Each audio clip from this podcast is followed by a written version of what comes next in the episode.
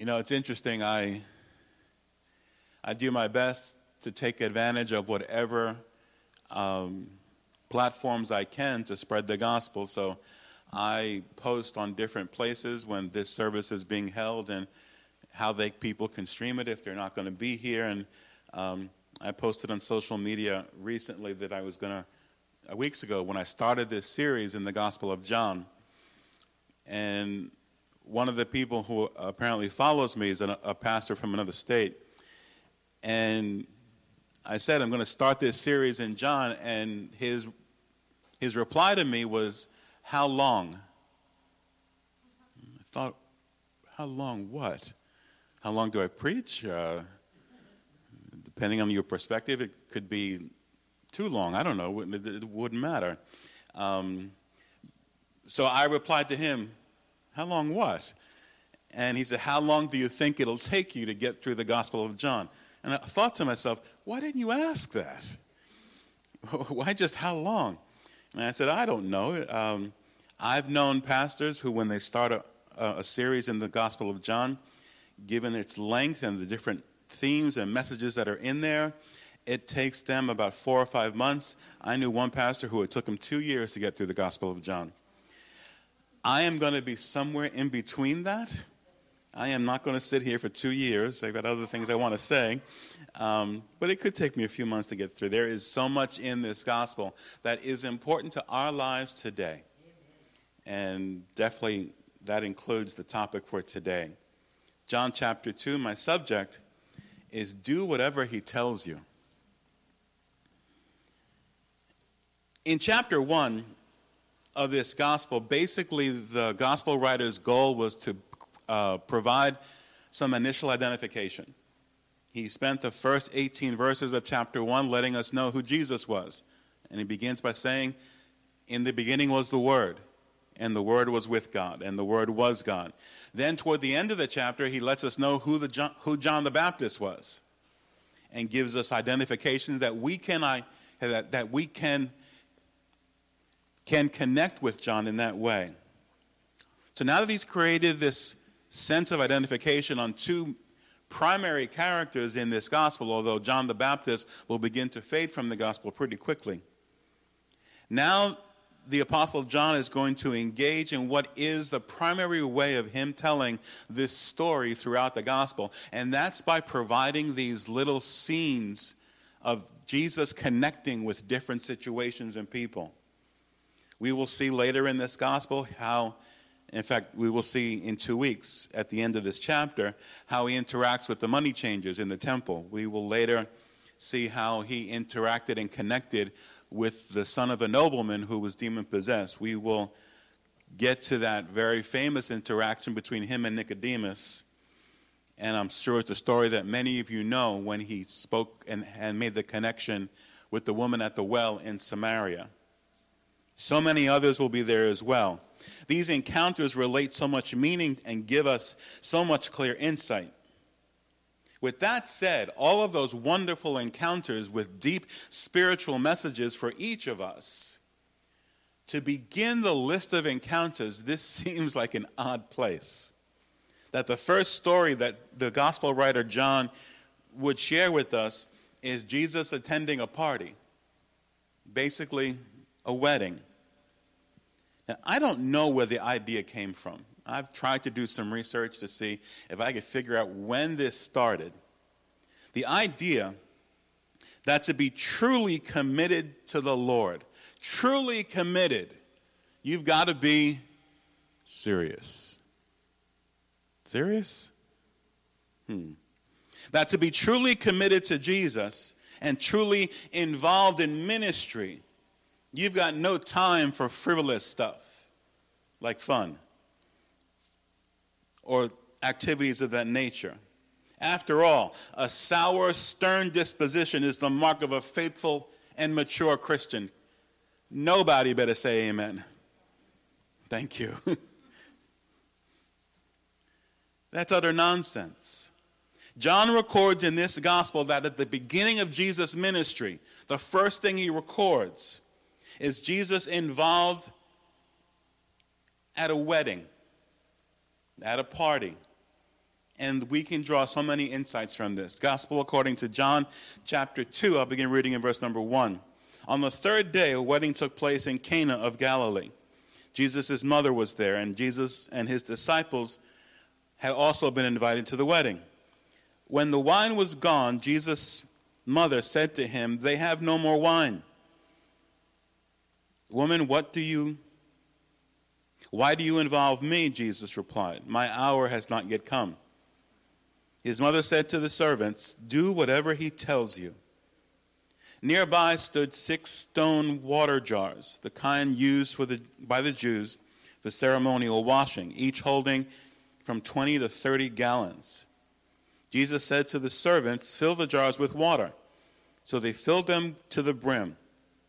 Then he told them, Now draw some out and take it to the master of the banquet. They did so, and the master of the banquet tasted the water that had been turned into wine. He did not realize where it came from, though the servants who had drawn the water knew.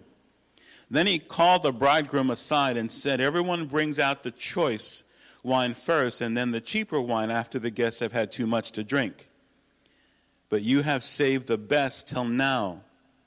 What Jesus did in Cana of Galilee was the first of signs through which he revealed his glory, and his disciples believed him. This story hits home for me in so many ways, especially since for my own son, he's just about 60 days away from his wedding day. It will be an awesome day, that wedding day. It will be beautiful. I've already put in my order for amazing weather, given that it's a ceremony on the beach for all the joy, for all the wonder, for all the beauty of that day, it's going to be a day. Weddings in Bible times typically lasted for a week. Think about that for a moment, especially any of you that, that have had to pay for a wedding.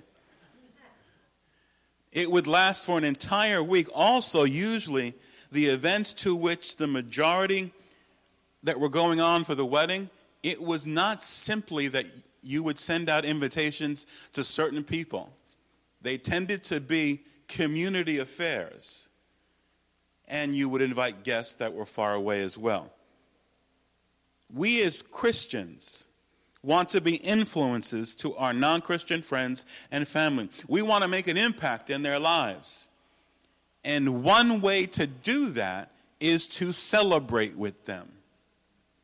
Now, we don't celebrate the way they celebrate, but when something wonderful is happening in a, a, a friend's life and he invites me to celebrate with him, I've had that happen many a time. Someone will say to me, I just got a promotion. Why don't you come have a beer with me? Well, I'll come celebrate with you. And he'll, we'll go to some corner, a place that's in New York City, and he'll order a beer, and, and the person will ask, What kind of beer do you want? And I go, Root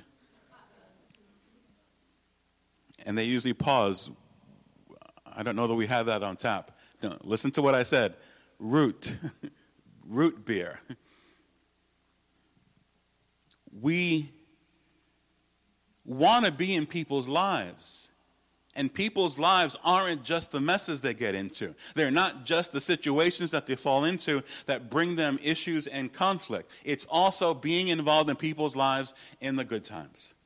That gives us an opportunity to be able to point in the good times that aren't you blessed? Not aren't you lucky, but aren't you blessed that God is still pouring out and shining in your life?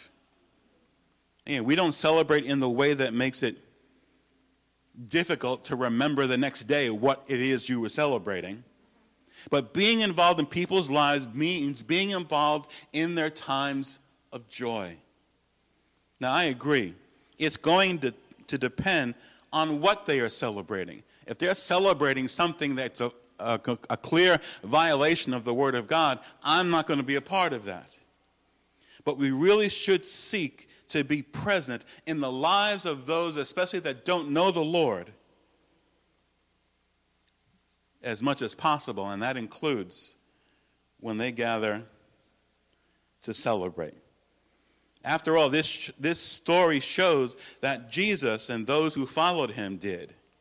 Now, a number of things interest me in this scene. John refers to the miracle that Jesus performed of turning water into wine not as a miracle, but as a sign. The miracle Jesus performed wasn't an end in itself. And it just seems to me so much of the church, especially today, when we seek something and we're looking for God to perform a miracle, that when the miracle happens, then it's the end of the story, so to speak. But when God performs a miracle, He's letting us know He's revealing His glory. It points back to who He is.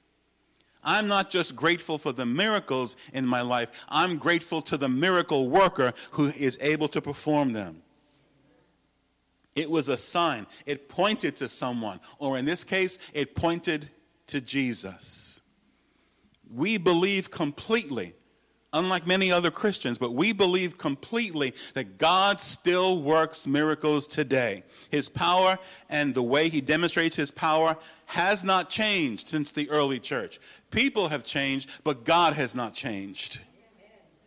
And we look for the Lord to move in mighty and miraculous ways. But it needs to be clear we are not seeking signs, we are not following miracles. We are following Jesus.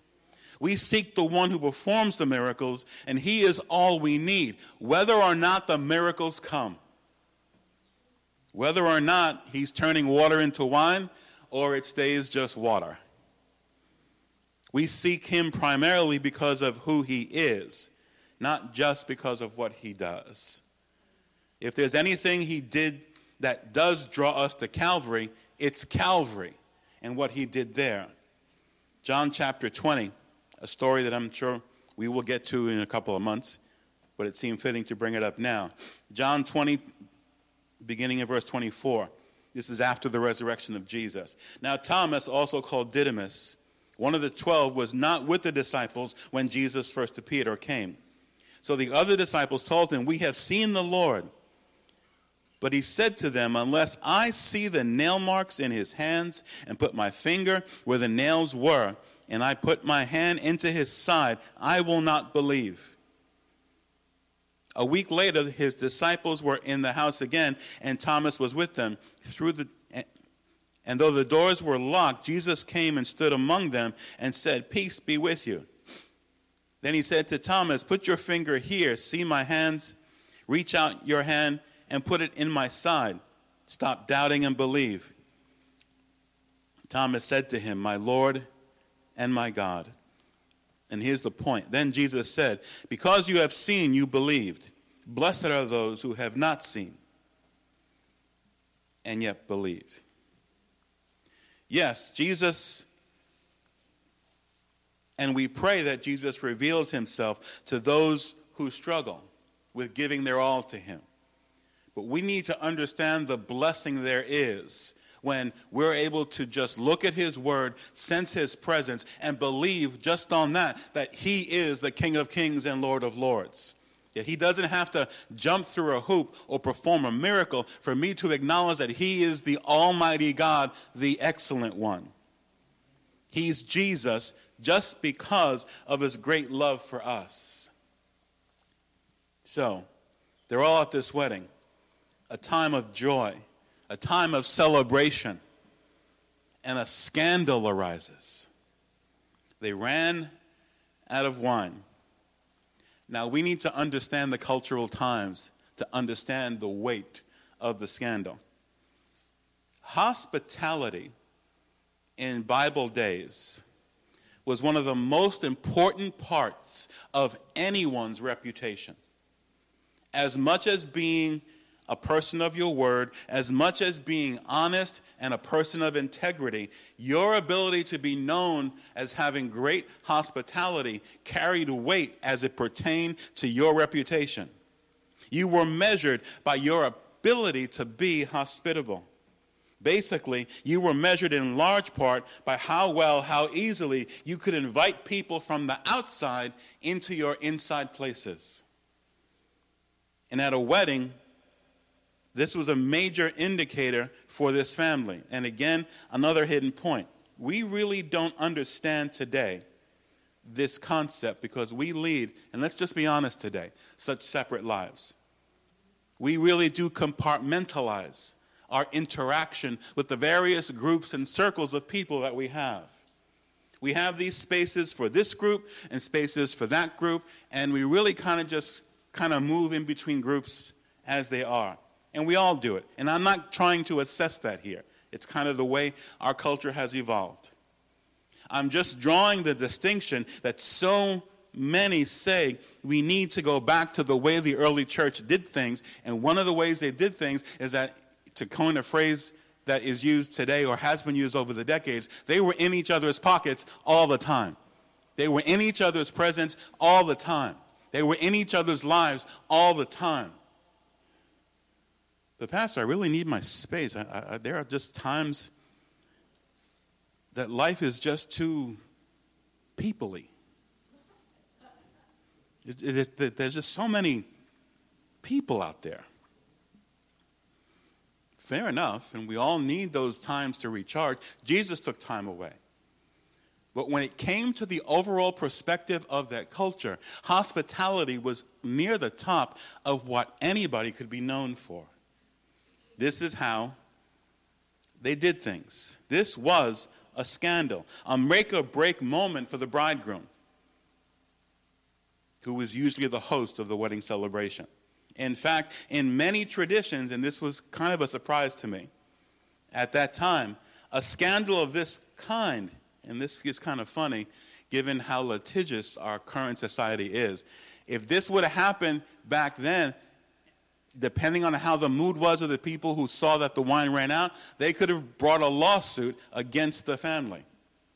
I would have loved to have been the judge at that lawsuit. So, why are we here in court today? Well, they ran out of wine at a party. Really? Is that why we're here? That's how serious breaches in hospitality protocol were. That's how they were taken. And that's the context of Jesus' mother coming to him and saying, There's no more wine. It really wasn't, Oh, there's no more wine. No, it was, There's no more wine. This was a panic moment. Mary must have been close to those who were organizing the wedding for her to know this, because this would have been something they would have wanted to have kept quiet until they were able to figure out a solution. She also must have been close to the groom's family to care so much. In this panic moment, she went to Jesus. Church, good idea. In your panic moments, go to Jesus. In your times of difficulty and confusion, go to Jesus. She doesn't ask him for anything specifically. She just mentions that there's no more wine. She just gets him and lets him know the situation, and probably with a bit of animation and emotion. So, where do you go in those panic moments? Do we turn to people to have them try and solve our deep issues? Do we turn to people to kind of yell at them if they're the responsible party as to why I'm in this panic moment? Or do we go to people just to vent all of life disappointments when one disappointment arises and it begins this cascade effect? Or do we go to Jesus? Can you guess where my recommendation is going to be? Go to Jesus. Let me be clear. Jesus gave us the body of Christ. I am firmly committed to the truth that God's people need to be there for God's people. We are family. We are connected, as I say always lovingly to all of you, often as I can. I love you, and I, I demonstrate that by saying, You're stuck with me. And we're stuck with each other. We are family. We need each other. I don't believe, and nor will I ever, the phrase, all I need is Jesus and no one else. That idea is not supported anywhere in God's Word. And the relationships that we're going to need in times of panic, we need to build in times when it's not panic if the only time someone comes to me is when they're in trouble, but doesn't come to me when they're feeling good, that's a cause for concern. That's a broken mindset when it comes to relationships. We build them like when we do have fellowship, when we're having a wonderful time in church and the sun is shining And for now, the second day in a row was 70 degrees after it poured last weekend. Isn't God good? So that's how we build the relationships. But we go to Jesus when we're in this panic moment. So back to the story. On the surface, at first glance, and let's again be real, Jesus' response might seem a bit disrespectful. Because again, I know he's Jesus, but this is mom. He says, Woman, why do you involve me? If your child said that to you, let's be honest, what would you do? Well, no, don't tell me what you do. Don't, don't, don't be grabbing for no sticks or bats or anything close. Ladies, how would you respond in that situation if your son or daughter addressed you in that way? So, again, we need some cultural context here. The scene is not taking place in 2023. This is in first century Palestine under Roman occupation. Actually, and it might be hard for us to understand this, this was him, him calling his mother just woman was actually a polite, respectful way of addressing any woman, especially a relative. This was also a respectful way to address specifically a wife or a mother. You may recall it's the exact same way he addressed his mother when he was on the cross and she came to him and he said, Woman, behold your son. This was no disrespect. He was acknowledging her place in his life and acknowledging that connection. And then the second part of his response is even deeper. My hour has not yet come. We need to be clear. All of the situations in life that come up, sometimes they can just take us off our game, as it's said. They can come up and we have a plan for this and for that, and things come up and just kind of move us off being balanced. Jesus was always focused on why he was here. He came to bring salvation to the world. He followed his Father's plan, not anyone else's. Situations that arose unexpectedly didn't take him off his focus or his plan of what he was here to do. And I wish the church in this country could walk this way more often. We react so much to what's going on around us instead of being the church that Jesus has called us to be. We change because the world has changed. We react because the world is acting. We call we are called to love our neighbors, and we're to love them whether they're lovable or not. Now, that seems like one that we can all get behind. We're also called back in Matthew chapter 5, to love and bless our enemies. You can say amen to that if you want.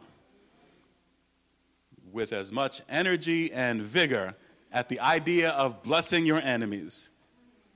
We are called to pray positively for those who persecute and use us. Because I've heard people say, well, I pray for the people who use me. I pray they fall down. I pray they have an accident. That's not the kind of prayer Jesus mentioned in Matthew chapter 5.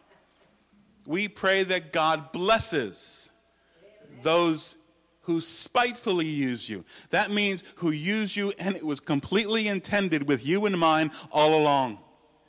That's what the church is called to do. And instead, in my opinion, the church has decided to start wars and, and, and fight instead of being the church. Yes, take a stand for what is right, stand on what is God's word, and that includes his love. But when people start to disrespect the church and devalue the church, I see too much of the church giving it right back. Well, since you're going to disrespect me, I'm going to disrespect you. Because you devalue me, I'm going to devalue you. That's not what we're called to do. We need, like Jesus did in that moment, stay focused. This is why I'm here. I will stand for those who choose to walk in the way that the Bible presents as good and moral and decent. I will not embrace what the world calls good, what the world calls moral, what the world calls decent, because it's nonsense. But last I checked, God is pretty big. God is pretty powerful. And although he wants me to stand, he really doesn't need my help in defending him. Now, when my kids were small, as parents, our job was to defend them, to protect them. But God can take care of himself. He's God. I often believe we've lost our focus. I will worship him. I will proclaim his goodness. I will sing his praises. I'm less interested in, and you need to understand my heart when I say this next sentence. I am less interested in exercising my rights as an American citizen than I am in walking in the joy of being a child of God and being a citizen of the kingdom of heaven. That's my focus. Now, part of that is being involved in this culture, in this country. But when I get to heaven one day, the first thing Jesus is, is going to do is not ask me for my passport. He's not going to ask me, Where did you come from? and see how I can clear customs. We need to be focused. We are ambassadors here, which means this is not my home. Heaven is my home. The kingdom of God is my home. That is focus for the church. So Mary and Jesus have this exchange.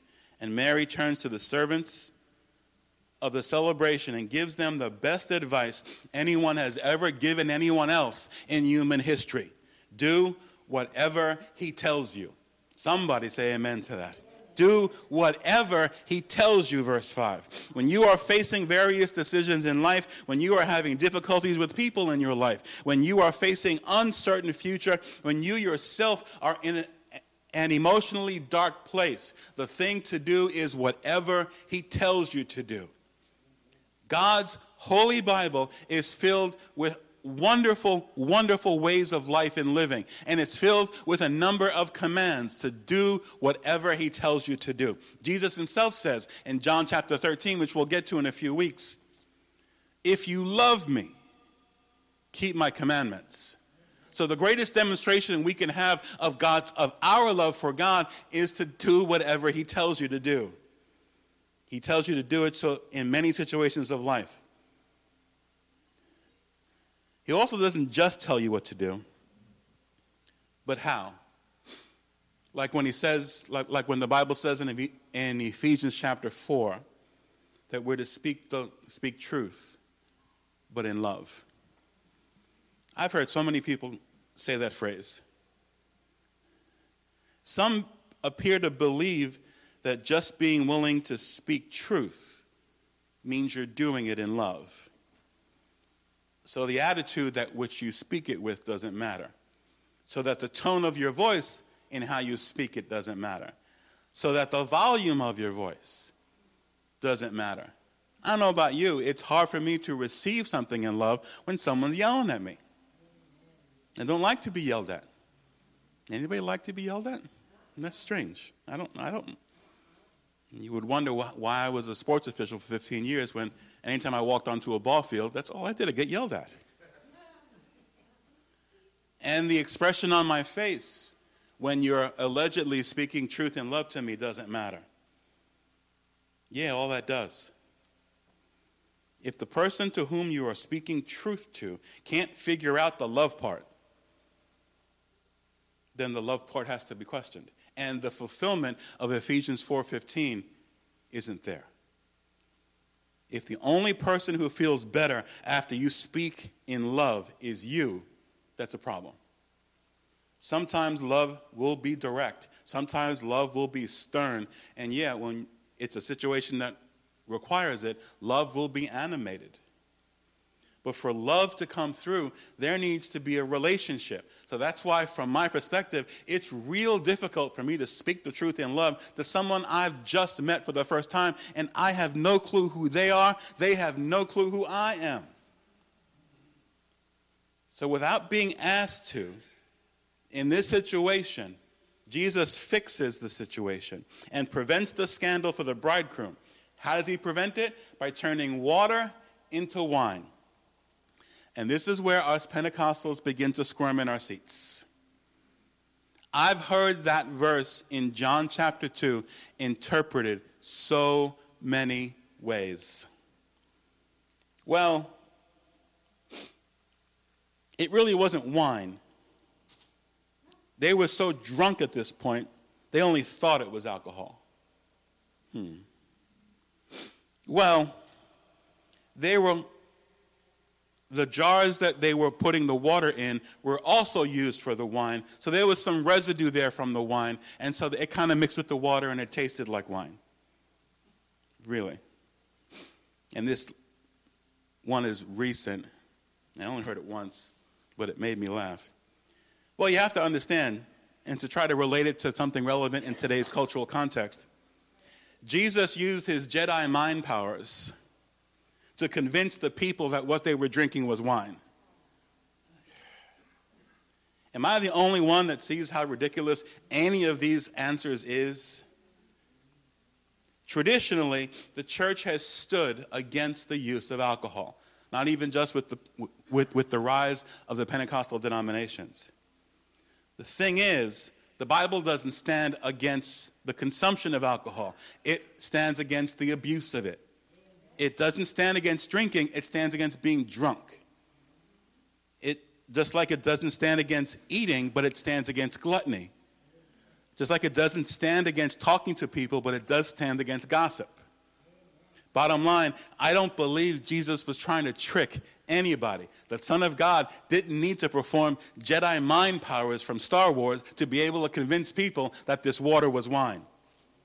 The fact that something can be abused doesn't mean we refrain from using it at all. Now, people need to know themselves. If you're in a place that you're part of some type of recovery, you need to understand what your weaknesses are and what your frailties are. And for you, the situation might be different.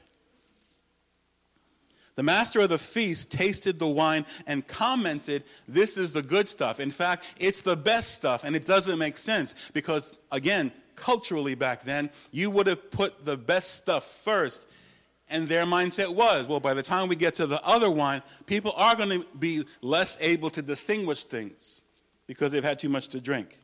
So the good stuff usually came out first. People save the lesser quality stuff for later when people can't tell the difference. So the idea that they were too drunk, but this was given not to the people. This was not just a comment from the general population that was at the wedding. This was from the master of the feast who was working the wedding. I am pretty much convinced there was no way someone who was getting paid to work the wedding from end to end for an entire week that he was drunk at this point. It was his job to stay alert and be aware of these different situations. Does our culture have a problem with alcohol? Yeah, it does. Will outlawing it morally or legally resolve that? Well, all you history buffs, how well did prohibition work? Do I believe Jesus, with his supernatural power, turned water into fermented wine? Yeah, I do. Could I be wrong? Yeah, I could but so could you if you disagree with me.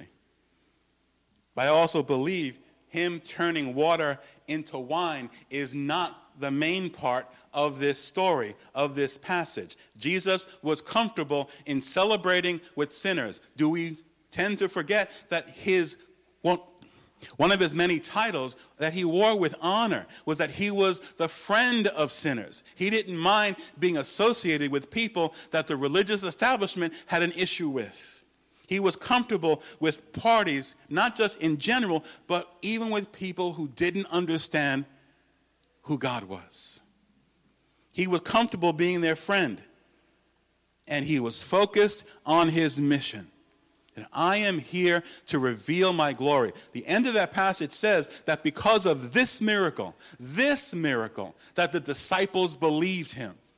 I would have thought they would have believed him a little sooner than this. And if they were going to believe him, then it would have been when the demon possessed boy was, was healed and set free, or when the various people who were healed of blindness were healed, or when someone who was raised from the dead was healed and, and brought back to life. But no, in turning water into wine in this situation, in this cultural context, it says the disciples believed him. He revealed his glory we have this mindset that God, reveal your glory to me. and we're looking for this Hollywood scene produced by Cecil B. DeMille. And I'm confident that most of you know who Cecil B. DeMille was. That it's going to be a cast of thousands and it's going to be something miraculous. God revealing his glory can be in the everyday stuff we do each moment. Jesus, reveal your glory. You know, when I go into the city three days a week and I travel the Long Island Railroad, and when I get to Penn Station, I get on a subway train to come up to 8th Avenue and 50th Street. I walk into my building and I sit down at my desk. And I, every day that I'm in the city, I text my wife and say, arrive safely. Why do you do that every day? Because God got me there safely. Was that really God working in your life? If you understood the city like I do, yes, that was God working in my life. He is revealing His glory to me. Have we become so desensitized to the little things that God does that we only shout when the big things happen? When I get to my desk, I give God praise for Him getting me there safely. And then I put it in my order for at the end of the day, now let's finish the work, Lord. Get me home safely. So, what are the simple ways in your life that God reveals His glory? yeah, we love it when the big things happen, but how about the little things? How about the things that so many people could pass off? So many people, especially who are not believers, could look at and say, yeah, you give God credit for that, but that happens for everybody. Yeah, He rains on the just and the unjust. He shines blessings on everybody. The fact that the majority of humanity today doesn't give Him credit doesn't change the fact that it's still Jesus revealing his glory. Mary gave great advice. Whatever Jesus tells you to do, do it. That's never going to steer you wrong. I have never regretted following the Word of God. Never. Has it put me in difficult situations? Yeah. Has it put me in situations where I was the odd person out? Yes. Has it put me in situations where everyone around me thought I was nuts? Well, they think that anyway, but yeah, they have. But I, have I ever regretted saying yes to Jesus? No.